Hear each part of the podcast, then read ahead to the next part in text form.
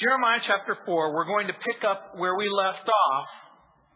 There is a new declaration, if you will, a new sermon that Jeremiah preaches beginning in verse 5. I'm entitling this portion of our message Countdown to Judgment. In verse 5, Jeremiah writes, Declare in Judah and proclaim in Jerusalem and say, Blow the trumpet in the land cry, gather together and say, Assemble yourselves and let us go into the fortified cities. Set up the standard toward Zion. Take refuge. Do not delay, for I will bring disaster from the north and great destruction. The lion has come up from his thicket, and the destroyer of nations is on his way. He has gone forth from his place to make your land desolate your cities will be laid waste without inhabitant. For this, clothe yourself with sackcloth, lament and wail. For the fierce anger of the Lord has not turned back from us. And it shall come to pass in that day, says the Lord, that the heart of the king shall perish, and the heart of the princes, the priests shall be astonished, and the prophets shall wonder. Then I said, Ah, Lord God, surely you have greatly deceived this people in Jerusalem, saying, You shall have peace, whereas the sword reaches to the heart. At that time it will be said to this people and to Jerusalem, A dry wind of the desolate heights blows in the wilderness toward the daughter of my people, not to fan or to cleanse. A wind too strong for these will come for me now I will speak judgment against them. Behold, he shall come up like clouds, and his chariots like a whirlwind. His horses are swifter than eagles. Woe to us, for we are plundered. O Jerusalem, wash your heart from wickedness, that you may be saved. How long shall your evil thoughts lodge within you? For a voice declares from Dan and proclaims affliction from Mount Ephraim. Make mention to the nations, yes, proclaim against Jerusalem that watchers come from a far country and raise their voice against the cities of Judah. Like keepers of a field, they are against her all around. Because she has been rebellious against me, says the Lord. Your ways and your doings have procured these things for you this is your wickedness because it is bitter, because it reaches to your heart. Oh, my soul, my soul, I am pained in my very heart. My heart makes a noise in me. I cannot hold my peace because you have heard, O my soul, the sound of the trumpet, the alarm of war. Destruction upon destruction is cried, for the whole land is plundered. Suddenly my tents are plundered and my curtains in a moment. How long will I see the standard and hear the sound of the trumpet? For my people are foolish, they have not known me. They are silly children, and they have no understanding. They are wise to do evil, but to do good they have no knowledge. I beheld the earth, and indeed it was without form and void, and the heavens they had no light. I beheld the mountains, and indeed they trembled, and all the hills moved back and forth. I beheld, and indeed there was no man, and all the birds of the heavens had fled. I beheld, and indeed the fruitful land was a wilderness, and all its cities were broken down at the presence of the Lord by his fierce anger. For thus says the Lord, the whole land shall be desolate. Yet I will not make a full end. For this shall the earth mourn, and the heavens above be black, because I have spoken, I have purposed, and will not relent, nor will I turn back from it. The whole city shall flee from the noise of the horsemen and bowmen. They shall go into thickets and climb up on rocks. Every city shall be forsaken, and not a man shall dwell in it. And when you are plundered, what will you do? Though you clothe yourself with crimson, though you adorn yourself with ornaments of gold, though you enlarge your eyes with paint, in vain you will make yourself fair. Your lovers will despise you. They will seek your life. For I have heard a voice as of a woman in labor, the anguish as of her who brings forth her first child, the voice of the daughter of Zion bewailing herself. She spread her hands saying, Woe is me now, for my soul is weary because of the murderers. In this portion, we see an alarm sounded in verses 5 through 8. There's a warning to the leaders in verse 9. The false prophets cry peace in verse 10. Fire and swift judgment in verses 11 through 13. Pay attention to God's warning in verses 14 through 18. The day of anguish and sorrow for Jeremiah in verses 19 through 21. Judgment for foolish behavior in verse 22. Cosmic catastrophes are talked about in verses 23 through 27, which seem to mirror Matthew chapter 24, verses 29 through 31. And then he speaks of a day of inescapable judgment in verse 28, 29, 30, and 31. For Jeremiah, it's doomsday. For Jeremiah, it's judgment day. He has a vision of a catastrophe of God fulfilling his promise to exercise judgment on the nation for their refusal to repent, for their refusal to return, for their refusal to obey the Lord. Now you've got to remember when Jeremiah lived, there was no radio, there was no TV, there was no internet, there was no daily newspaper. Jeremiah couldn't purchase billboards. He didn't have big vans driving up and down the street saying, Judgment Day is coming. When the people faced danger or threat, a watchman would blow a trumpet. The watchman would sound the alarm. And when you heard the trumpet sound, you knew that the city was in a state of emergency, and the watchman's job was to warn of impending danger.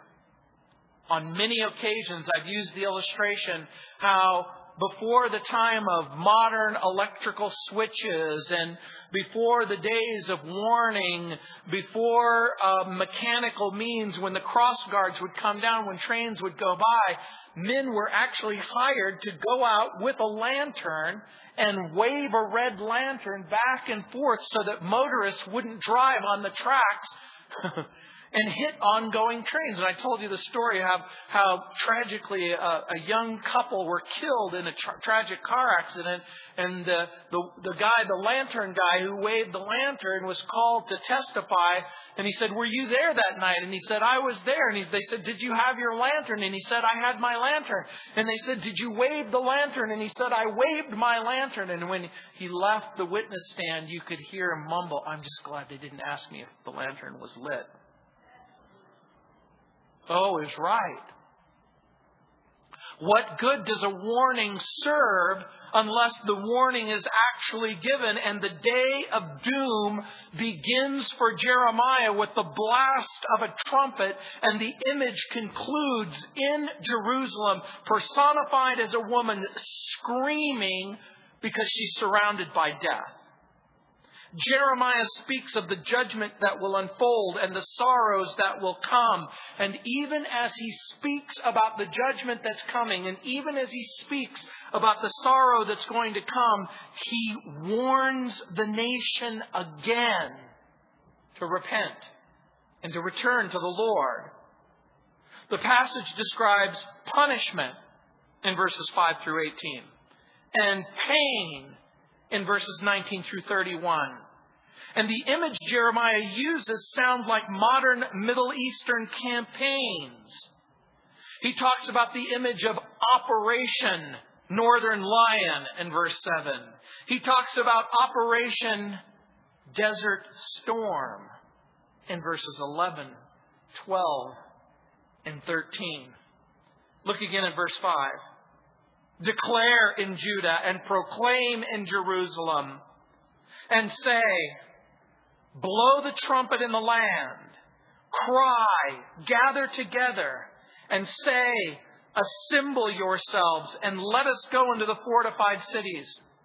The prophecy begins with sound the alarm. When he says, declare in Judah and proclaim in Jerusalem, he says, go to the people who are the subjects of the prophecy and who are going to have to incur the consequences of what I'm talking about. Jeremiah's job was to sound the alarm and to declare a spiritual state of emergency. Now, many of you realize that part of our job as Christians is not only to proclaim the gospel, which we are to do, it's not only to defend the gospel, which we are to do, we are to proclaim the gospel and we are to defend the gospel, but we are also called to warn about judgment. Some of the people, and since most of the people have refused to repent of their sin, Jeremiah is warning them to flee. Now think about that. God was ready to bring judgment from the north. Babylon was to be the tool, the whip, the rod that God would use to judge his people. And to avoid capture, they were to make their way to the nearest walled city or the nearest fortified city. In other words, he gives the alarm and then he gives them a mechanism whereby they can at least delay judgment. You know what I think? So that they have even one more small opportunity to repent.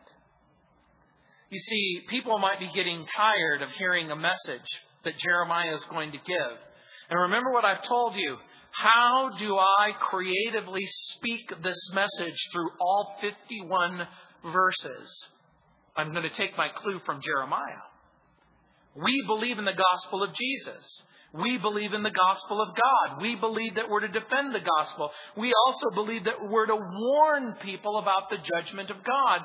And you see, there is a huge shift in the American church that's all for talking about the love of God, and they're all for talking about the gospel of God, and they're all about the love of God and the grace of God and the mercy of God, but they're reluctant to talk about the justice of God and the warnings of God. As a matter of fact, the most fashionable thing right now is to pretend that hell isn't real. That if it is real, then it's probably temporal. And that if it's only temporal, and if God, in His grace and His mercy, is going to universally reconcile all people to Himself, then maybe hell isn't really that bad. But the Bible doesn't say that. The Bible gives warnings that we are to avoid hell at all costs and that there is a message of salvation and that there's a message of hope. Paul, writing to the Romans in chapter 1, verse 16, said, For I'm not ashamed of the gospel of Christ, for it's the power of God to salvation for everyone who believes, for the Jew first and also for the Greek. For in it the righteousness of God is revealed from faith to faith, as it is written, The just shall live by faith, for the wrath of God is revealed from heaven against all ungodliness and unrighteousness of men who suppress the truth and unrighteousness. What many people forget is that Paul is quoting Habakkuk chapter 2, who is writing at the same time that Jeremiah is writing concerning the warnings that are coming from the north, that a real God is going to judge. But guess what? The just shall live by faith and that the wrath of God is revealed from heaven against all ungodliness and unrighteousness for people who suppress the truth and unrighteousness. In 1 Thessalonians chapter 5 verse 14, Paul writes, Now we exhort you, brethren, warn those who are unruly, comfort the faint-hearted, uphold the weak, be patient with all. Paul doesn't say one size fits all. We warn the unruly. We comfort those who are weak and broken.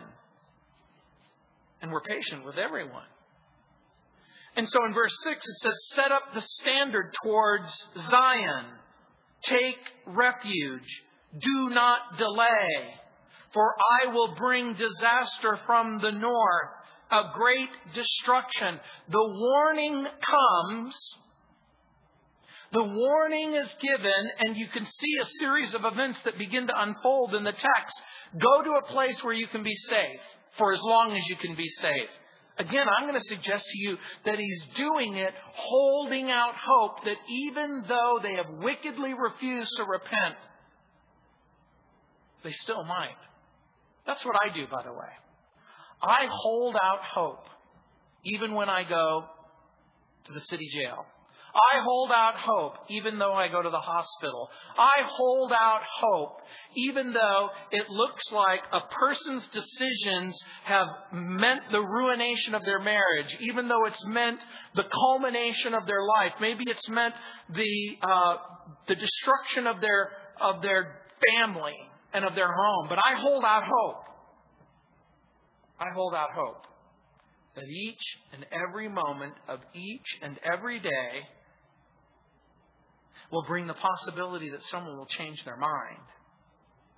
Some scholars suggest that the multiple threats to Jerusalem may have been taking place at a time when the Scythians were coming from the north. The Scythians, by the way, were a warlike people who came from the area north of the Black Sea and east of the Carpathian Mountains.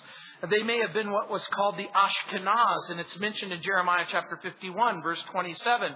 And during the period of about 640 to about 600 BC, they controlled a vast area of land from the Caspian Sea to northern Armenia and Cappadocia. And according to the father of historians, Herodotus, they followed the Mediterranean coast down to the borders of Egypt about 630 to 625 BC. They were turned back by Pharaoh Psammetichus. Uh, and if this is true, then during the reign of Josiah, when Jeremiah is making this proclamation, it could very well be that even though the Babylonians are knocking at the door from the north and the east, there is a direct threat that is taking place right at the very moment that he's writing the words. Is it possible that Jeremiah might have had the Scythians in mind? Is it possible that Jeremiah at first thought they were the threat and that the threat never materialized? That could somewhat explain what we're going to find out in a moment because Jeremiah is going to begin to complain about the false prophets and the false prophecies in verse 7, it says, The lion has come up from his thicket, and the destroyer of nations is on his way. He has gone forth from his place to make your land desolate. Your cities will be laid waste and without habitation. I think that the word lion is a metaphorical allusion to King Nebuchadnezzar, the then king of Babylon, who's spoken of in Daniel chapter 7, verse 4. In other words, historically, as he's writing this, Nebuchadnezzar is going to come. He is going to lay waste to the people, but I think that there's also a picture of another lion that's spoken of in the Bible. Remember in the New Testament it says, Your enemy, the devil, like a roaring lion, comes out of the thicket and he prowls around the earth seeking whom he may destroy. There's a real devil, and he comes out of his thicket and he destroys the nations. By the way, the word nations is goim. It can mean the Gentiles, and the destroyer of the nations is on his way. The idea being the people group who are the peoples other than the Jews. But what he's basically saying is guess what? This same person who jo- destroys the Gentiles is also going to destroy us. The, the, that expression has come up or has gone up it's a present danger, not a future peril. And by the way, the Babylonian king will make good on the prophecy first in 597 BC when he will decimate the land and he will take the first wave of captives away and then he will return in 586 BC and literally tear down the walls. He will storm the temple. He will remove the temple and he will take all of the rest of the people into captivity. Jerusalem's stones will prove no match against the king's war machine. But what's interesting about the prophecy and what's interesting about Jerusalem is it has been stormed many times. It's been stormed over and over again. It was stormed by the Babylonians. It was invaded by the Persians and the Greeks. It was invaded by the Romans and destroyed. And the New Testament seems to indicate that Jerusalem will be surrounded once again and destroyed one more time. That doesn't sound good, does it? Especially in the light that Jerusalem has only come into Jewish possession since 1967. In verse 8 it says, For this, clothe yourself with sackcloth, lament and wail, for the fierce anger of the Lord has not turned back from us. You need to understand something. Sackcloth is the garment of mourning. When it says, For this, clothe yourself with sackcloth, lament and wail, I'm going to suggest to you that Jeremiah is talking about two things. He's already talked about the reality how that a change of heart needs to take place on the inside, but I'm going to also suggest to you that he's inviting and encouraging the people to have a visible expression of the internal condition that is taking place in their life. In other words, if you're really ready to turn from your sin and if you're really ready to embrace God as Lord and Savior, then make some visible accommodations on the outside. Has not turned back from us, remember, is a verb form of the word that we've talked about a lot because it appears a lot in the book of Jeremiah. Shub. It's the word that means to return has not turned back from us. Throughout the prophecy, God calls his people to shub. Remember? Over and over again, it's the turning away from sin and it's a turning to the Lord. And note what Jeremiah says so that he may shub, turn back from his fierce anger. And that comes as a surprise and a little disconcerting to some people that God is actually unhappy with sin. For those people who say, well, He's God and He understands about these things, they misunderstand God's holiness and they misunderstand God's righteousness. Clearly, God does know that we're limited. God knows that we're flesh. God knows that we make mistakes. The pinnacle of sin nationally was reached under the failed rule of Manasseh. Hezekiah and Josiah, remember, they've attempted reforms. But the attempts, even though they're sincere, the results are still superficial. In other words, the leadership of the nation has said, you know what, this whole idolatry thing, bad idea. This whole thing about worshiping false gods, it's a bad idea. Let's go back to our religious roots. Let's worship God. Let's sacrifice in the temple. Let's remember what God has said. Let's do what we're supposed to do as a people who honor and, and have made a covenant with God. And the people went, okay. But it was just an external change. It was a religious change. It wasn't a, a, heartfelt change. And in verse 9, remember it says, And it shall come to pass in that day, says the Lord, that the heart of the king shall perish, and the heart of the princes. The priests shall be astonished, and the prophets shall wonder. The day of judgment, the day of reckoning, the countdown to judgment, when it actually happens, when Babylon literally shows up on their doorstep is devastating to the leaders. In the day of judgment, the leaders of the earth will experience a sense of panic. They will be unable to respond. They will be unable to comfort the people or mount an attack against their enemy. That's what he's saying. What will judgment day be? Judgment day will be a day in which leadership will ultimately, fundamentally fail, gripped with fear and panic the leaders faint in the day of judgment. The priests and the prophets are utterly horrified because the Lord God has allowed the judgment to come to the people of God in the city of God. The temple is destroyed.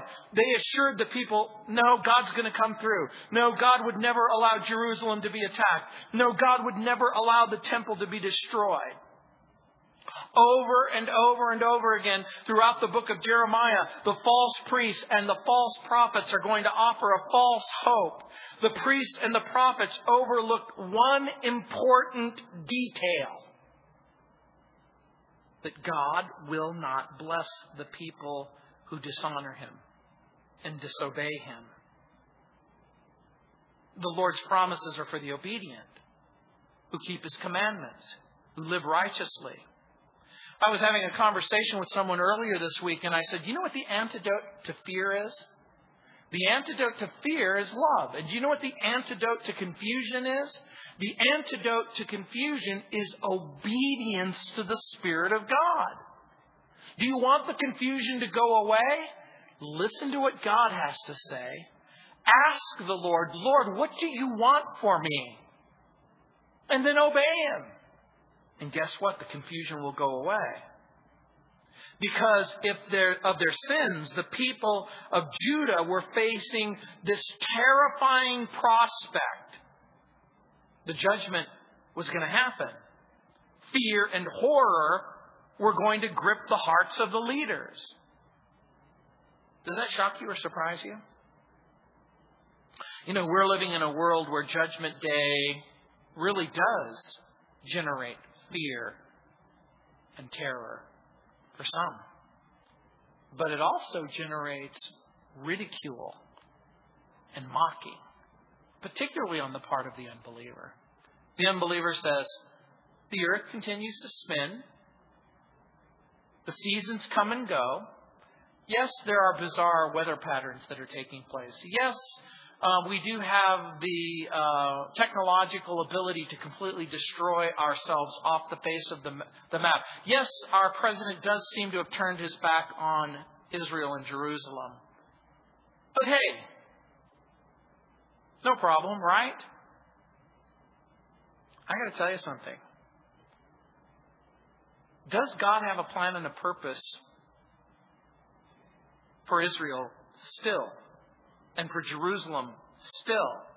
Does God have a plan and a purpose not only for that nation and those people, but for this nation and our people and for all of the nations all around us? You've heard me talk often about the fact that I believe that God has unfinished business with the Jew. I also believe that God has unfinished business with the Gentiles. I believe that ultimately, when the Bible in the New Testament speaks of the return of Jesus Christ, there is language that is very, very dramatic of how Jesus separates the nations the sheep and the goats on his left and his right, and the nations are dealt with in direct proportion to how they dealt with Israel and how they dealt with the Jew. That tells me something. As a matter of fact, in verse 10, I want you to read it carefully. Surely it says in verse 10. Then I said, Ah, Lord God, surely you have greatly deceived this people in Jerusalem, saying, You shall have peace, whereas the sword reaches to the heart. Question Does God ever deceive his people? What do you think the answer is? That's the right answer. So you read it in here in verse 10 and you go, oh no, is the Bible saying that God deceives his people? No, God never deceives his people. Jeremiah may have thought that God had deceived them. As a matter of fact, look at Jeremiah chapter 20. Just turn the pages real quickly to verse 7 where it says, O Lord, you induced me and I was persuaded. You are stronger than I and you have prevailed. I am in derision daily. Everyone mocks me. As a matter of fact, Jeremiah isn't accusing the Lord of misrepresentation, but is giving vent to his great sorrow over the terrible situation. And here, Jeremiah thinks, or at least seems to indicate, that because he had failed to understand the full import of the divine revelation concerning the impending judgment, actually God had plainly warned the people, and he had plainly warned them over and over and over again. Do you think people are really seriously going to be surprised when Jesus shows up? Yeah, I think that that's the right answer. But do you think they can honestly say, no one ever told me Jesus is coming back? You're kidding me, right? You mean this whole Bible thing has been true all along? Or can you imagine as you stand before the judgment seat of Christ or the great throne of God in heaven. And there you are, and there is the majestic resurrected Lord ruling in grace and glory. Do you think people are going to be shocked and surprised and say, You really are the creator of heaven and earth, and you're the Lord of all things? You think they're going to be shocked? I think that they are going to be shocked. Surely you have greatly deceived this people in Jerusalem. I'm going to suggest to you that the people were completely unprepared for judgment. And it's okay for you to ask the question, why? Why, why, why were they completely unprepared for judgment? Let's begin. Number one, they didn't believe the message of God. Number two, they did believe the false and misleading messages of peace and safety and false assurance and false hope by the way. If you don't believe what God has to say, and you believe exactly the opposite of what God has to say, does judgment come as a shock and a surprise to you? I think that the answer is yes. Remember what the slogan of the false prophets are as we read through the book of Jeremiah. Here's their slogan It can't happen to us judgment here to us. We have the scroll of Moses. We have the temple of God. We have the Ark of the Covenant. Moses, scroll, Ark, temple, safe. We're safe. Judgment couldn't happen to the United States of America. We have the Constitution for a little while longer. Judgment couldn't happen to the United States of America. What nation has ever been greater? I don't think any nation. What nation has ever been more generous than our nation? I don't think any, any nation. But to whom much is given, much is required. Could judgment happen here? Now, I want you to do the math very quickly on just the very small passages that we've covered so far. Jeremiah, verse 5, sound the alarm. Jeremiah, verse 6, run to the walled cities for safety. Cover yourself with sackcloth and ashes. This is going to give you time to repent. Wash your hearts by confessing your sins in verse 14. The Babylonian army is on its way, verse 13. Let's look again. At verse 10. Then I said, Ah, Lord God, surely you have greatly deceived the people in Jerusalem, saying, You shall have peace, whereas the sword reaches to the heart. Do you understand what you're reading?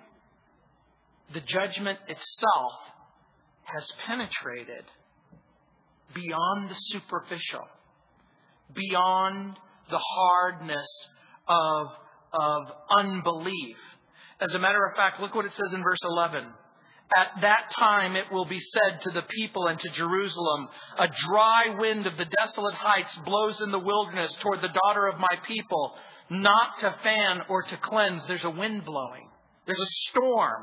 There's a desert storm that's coming, but the, the storm isn't to bring relief. In verse 12, a wind too strong for these will come for me. Now I will also speak judgment against them. Verse 13, behold, he shall come up like clouds, and his chariots like a whirlwind. His horses are swifter than eagles. Woe to us, for we are plundered. In other words, he sees an army begin to gather to the north, and they come like on the wind itself. They are faster than eagles. In other words, the judgment comes swiftly and cannot be avoided. And, and so in verse 14, look what it says. Pay attention to God's warning in verse 14. O Jerusalem, wash your heart from wickedness that you may be saved. How long shall your evil thoughts lodge within you? Again, in verse 14, we see the warning, we see the judgment, we see the terrifying reality that's coming upon them. But even in the midst of all of the warning and the terrifying swiftness, Jeremiah goes, You could repent. You could still change. Look what it says wash your heart from wickedness. He's begging the people to repent. How can the people defend themselves from the enemy on the outside? This is an important principle. How can you defend yourself when you are facing what looks like certain judgment? Here's what Jeremiah says Do you want safety on the outside? change the inside. Do you know, do you want to know what is better than an impregnable fortress? Do you want to know what's better than walled cities? Do you want to know what's better than political alliances? Do you want to know what's better than the right alliances or the right economy or the right government? Do you want to know what's better than all of that stuff? Cleanse your heart. Wash deep on the inside. A woman earlier this week lamented over the fact that she hadn't been baptized. She was thinking about, hey, you know what? I, I see all of these things happen. I, I don't know exactly what to believe. I, I try to do the best that I can, and I'm a little bit afraid I haven't even been baptized yet. But God wants a washing that begins in the heart. It's not religious activity that's going to ingratiate you to God going to church and having a Bible and, and join, deciding to be baptized at the next baptism. Don't get me wrong. I want you to come to church. I want you to read your Bible. I'm so glad that you're here. But if you decide that religious activities can somehow substitute for a deep conviction that I can no longer afford to live in rebellion and disobedience against God, then you're missing the point. Note what Jeremiah says that you may be saved. O Jerusalem, wash your heart from wickedness that you may be saved. Is the judgment coming? Does there seem to be any way to avoid the judgment? But apparently, if there is a dramatic washing of the heart, there is a salvation. Look what it says. How long shall your evil thoughts lodge within you? God's warnings are conditional. How long shall your evil thoughts lodge within you? God warns so that he need not destroy. He says, How long will you allow the internal thought patterns to continue in your life? And by the way, there seems to be some indication that you have the ability to stop thinking those rotten thoughts. The Bible says that you're to put on the mind of Christ. The Bible says that you've been saved, you've been washed, you've been purified.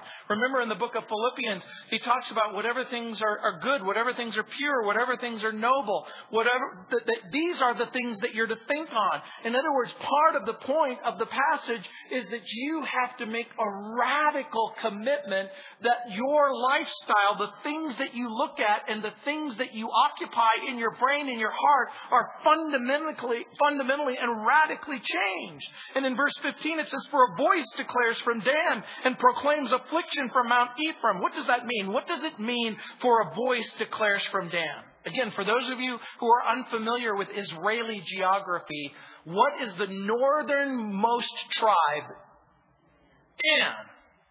Dan is the northernmost tribe. Dan is the tribe that borders against the neighbors to the north. So when it says, for a voice declares from Dan, it means the enemy's presence has already come. I'm going to suggest to you that the voice from Dan may be the watchman or the military who's on the lookout for that tribal outpost.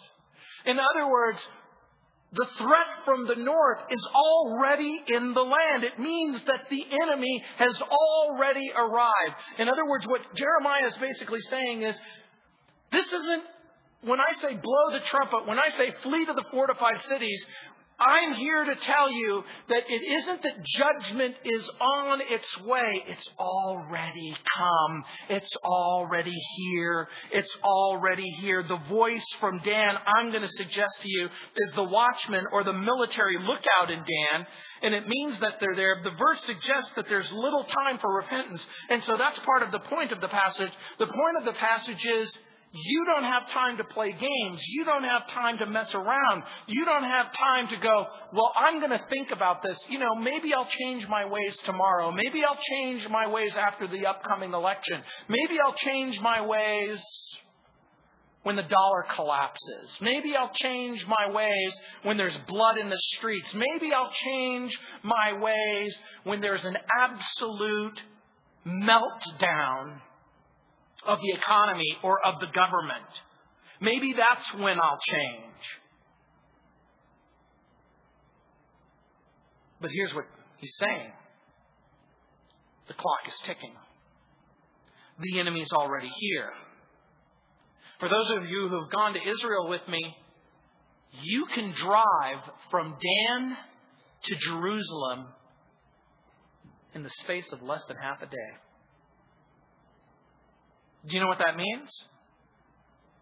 What it means, because it's a short journey from Dan to Jerusalem, it's a short journey from the source of judgment to the apocalyptic outcome. That's what he's saying. Mount Ephraim, by the way, is a range of mountains that were eight to ten miles from Jerusalem. And the usage, I think, of the, na- of the names of Dan and Mount Ephraim indicate just how quickly the enemy is able to advance. In other words, for the person who's thinking, wow, if an army is on the move, it's going to take them a while to get from Babylon to Dan, and then from Dan to Ephraim, and then from Ephraim to Jerusalem. Here's the point that Jeremiah is making. Let me see if I can make it for you. Does God know the people are in trouble? Does Jeremiah know that the people are in trouble? Does the military watchman in Dan know that the people are in trouble? He's trying, he's trying to raise the sense of urgency in the heart of the people. He's trying to get them to sense look, this isn't just the rantings of a prophet gone wild. That's the point that he's making. The point that he's making is this may seem all religious and stuff to you. What can I do to impress upon you how real the threat is and how certain the judgment is? And then Jeremiah says in verse 16, make mention to the nations, Goim again, Yes, proclaim against Jerusalem that watchers had come from a far country and raise their voice against the cities of Judah. Here's what Jeremiah is saying. The nations that surround Judah are called on to bear witness that besiegers are coming against Jerusalem. When he says make mention to the nations, the word can mean to warn. It can also mean, I need you to remember to bring something up. That when you are looking at the nations that are surrounding Judah, that they're here to tell you something. And I need to give you just a little his, history lesson here. When Nebuchadnezzar, before he came and pillaged Judah, he literally began in Persia, Cappadocia, Turkey, Tyre, Sidon, Edom. He began to swallow the whole area. Now, if you discovered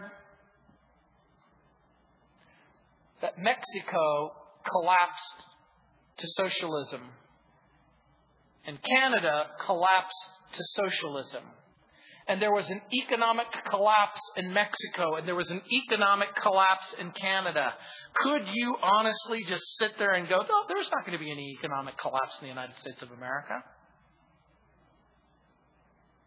If you see the nations around you tumbling, falling, succumbing to the pressure that Nebuchadnezzar is bringing, you would hope that you would get a message. But here's part of the challenge. Part of the challenge is no matter how many times God repeats the warning, no matter how many times Jeremiah shares the warning, no matter how many nations collapse all around them, they still don't believe. Do you know what a rationalization is? I've defined this for you over and over again. It's a plausible but untrue excuse of why people do what they do. You'll notice that Harold Camping gave a rationalization why the world didn't come to an end on May 21st. There was a judgment. It was an invisible judgment. See, we laugh, but, but you, you've got to understand something. He doesn't, he can't bring himself to say the words that we need to hear him say. I was wrong. I deceived you. I stupidly, wrongly, allegorically interpreted things that I had no meaning, and then I disregarded other scriptures at great expense, and I deceived so many people. I was wrong. By the way, would you have more respect for him if he said that? I would too. I would too. And in verse 17 it says, like keepers of a field, are against her all around because she has been rebellious against me, says the Lord. This is the law of sowing and reaping. In verse 17, in verse 17, like keepers of a field, He's talking about that Jerusalem has rebelled and rejected the Lord. The siege is going to take place. The prediction is stated as a fact. Shepherds and herdsmen are those who kept watch over the fields. Remember, even in the New Testament, how the, the, the shepherds would keep watch over their fields by night. Remember what they're keeping watch against. They're keeping watch against predators. They're keeping watch against wolves. They're keeping watch against people who will harvest the field illegally. Like keepers of a field, they are against her all around because she has been rebellious against me, says the Lord. In other words, the rebellious and wicked people have surrounded Judah, keeping watch as if that's going to keep God's judgment from happening. In verse 18, it says, Your ways and your doings have procured these things for you. This is your wickedness because it is bitter, because it reaches to your heart. Here's what God is saying Jerusalem has brought this bitter doom, this horrible judgment on herself. The doom and the catastrophe break the dark barriers that remained intact against the warnings by God through Jeremiah and the other prophets. Now, I want you to think about this. God says there's going to be judgment. They say, we don't believe you. Jeremiah says there's going to be judgment and we don't believe you. And Jeremiah is basically saying that the Lord is making this prophetic statement. Jerusalem has brought the judgment on themselves. The doom and the catastrophe will break down the dark barriers and the warnings that they tried to build. In other words, you probably heard of things called defense mechanisms. These are little psychological and social things that we do. We put up walls and we put up barriers so that we don't have to deal with the disgusting truth about ourselves. And what is the disgusting truth about ourselves? That apart from the Lord Jesus Christ, we are hopelessly estranged from God. We are sinners in need of a Savior. And the walls have to come down in order for us to come to grips and say, Lord, you're exactly right. My wickedness and my sin has brought horrible consequences down on me. The word translated wickedness, this is your wickedness. It's a very interesting word. It's almost untranslatable. It's the Hebrew word ra. There's a play on words in the Hebrew text. The word is doom. A dreadful, horrible doom. The word is a description of, the, of what the evil one does in Job chapter 20, verse 12, or the utter punishment or the evil that comes upon an individual as it's talked about in Genesis chapter 19, verse 19. It's the same evil that's spoken of, the bitter evil that's spoken of in chapter 2, verse 19, when Jeremiah says, It is evil and bitter for you to forsake the Lord. In other words, he's saying, It has reached to your very heart. The heart you refuse to wash, the heart that you refuse to cleanse, the heart that you refuse to submit to the Lordship of God. In other words, he's basically saying, You have refused to wash, you've refused to cleanse, you've refused to turn, you've refused to submit, and because you refuse to wash and you refuse to turn and you've refused to submit, you have invited this amazing, this horrible, this terrible consequence. I know this seems pretty dark, doesn't it? Because remember, like when I was speaking and teaching through Ecclesiastes, if you take Ecclesiastes out of its context and you forget to read the whole Bible, you could walk away going, oh, this is terrible. But here's the hope. There's hope if you will turn and if you will wash, if you will avail yourself of the mercy and the grace and the generosity of God, then you won't experience the judgment. And by the way, the ultimate and the most awful judgment is the reality of hell. But here's what the Bible teaches. The Bible says that the Lord has laid on Jesus the iniquity of us all. Each and every one of us deserve a temporal judgment for the horrible consequences of our bad behavior, and an eternal judgment because of the consequences of our bad behavior. But that is the message of the gospel. The Lord has laid on him the iniquity of us all.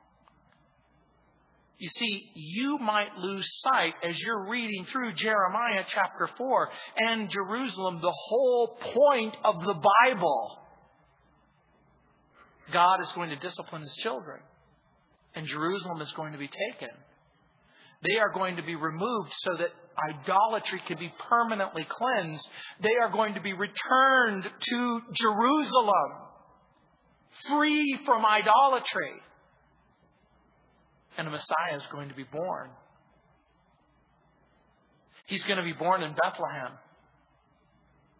He is going to be raised in Nazareth and he is going to make the journey from Nazareth back to Jerusalem. And all of the messianic prophecies from Genesis all the way to Malachi are going to become, are going to unfold in his life and in his ministry and in his death and in his resurrection.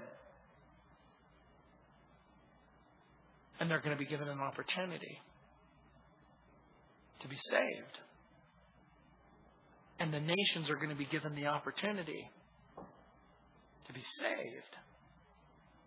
And the future is going to be given an opportunity where you can be saved. You see, God is going to bring historically to bear all of these things so that you can be saved. No wonder in verse 14 it says, O Jerusalem, wash your heart from wickedness that you may be saved. What can wash away my sins? You know the answer. Nothing but the blood of Jesus. What can make me whole again? Nothing but the blood of Jesus. No wonder Jesus would say that He is the living water. That the Spirit would come inside of us, and out of our innermost being would come floods of living water. If you want the stain removed internally and permanently, then wash. Wash in the only place that can actually save you. Wash in the blood of the Lamb. Wash in the sacrifice of Jesus. We're going to have to finish the chapter next week. Let's pray. Heavenly Father, Lord, again, I, I thank you and praise you for the grace and the mercy that's found in Jesus. Lord, we pray that we would continue to begin to, to, to remind ourselves that, that history has come from someplace and it's going someplace. That just like there was a world that was going to be visited by judgment and Jerusalem was going to fall, Lord, we're given the awful news that Jerusalem will probably fall yet again. That Jerusalem will be a, become a burdensome stone and a weight around the nations.